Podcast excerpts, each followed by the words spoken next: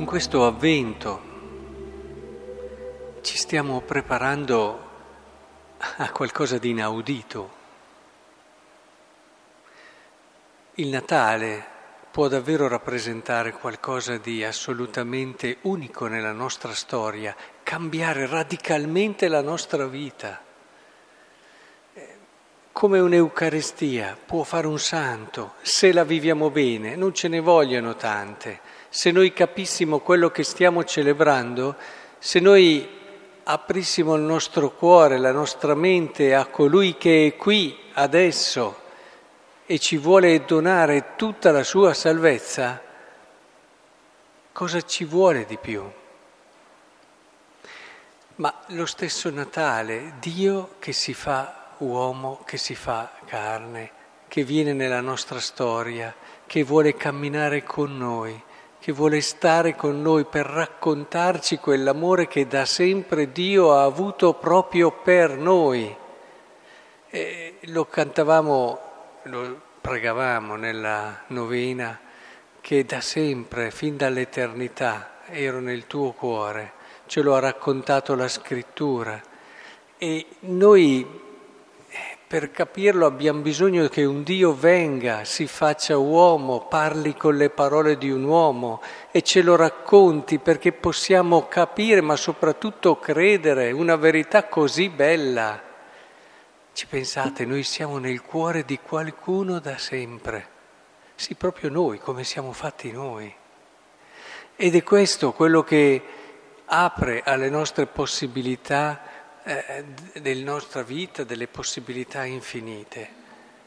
Quindi il Natale può rappresentare davvero per noi un cambiamento radicale non perché cambiamo chissà che cosa esteriormente, ma perché entriamo in un orizzonte nuovo di fede. Però, come dice qui, come è successo anche a questi ciechi, in questo avvento avverrà secondo la nostra fede. Ma davvero sembra che dica anche a noi, ci credete? Ci credete che questo Natale può essere il Natale diverso da tutti gli altri Natali? Quel Natale che ti fa entrare in un orizzonte che cambia la tua vita e ti aiuta a capire, ad esempio, che la carità, che l'amore è l'unica cosa essenziale. Vedete, anche questa messa avverrà secondo la nostra fede. Per i santi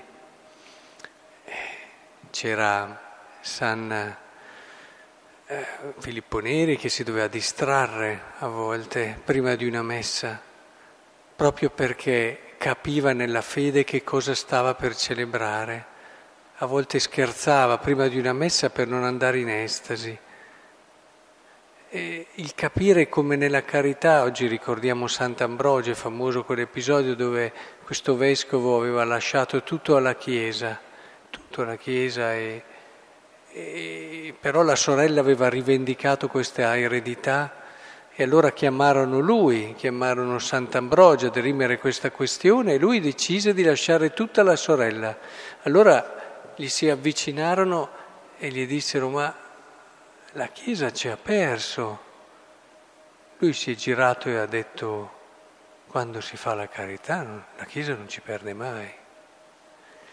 E entrare, vedete, in un orizzonte di fede, in un orizzonte di fede, ci cambia gli ori- misure, i parametri, i criteri.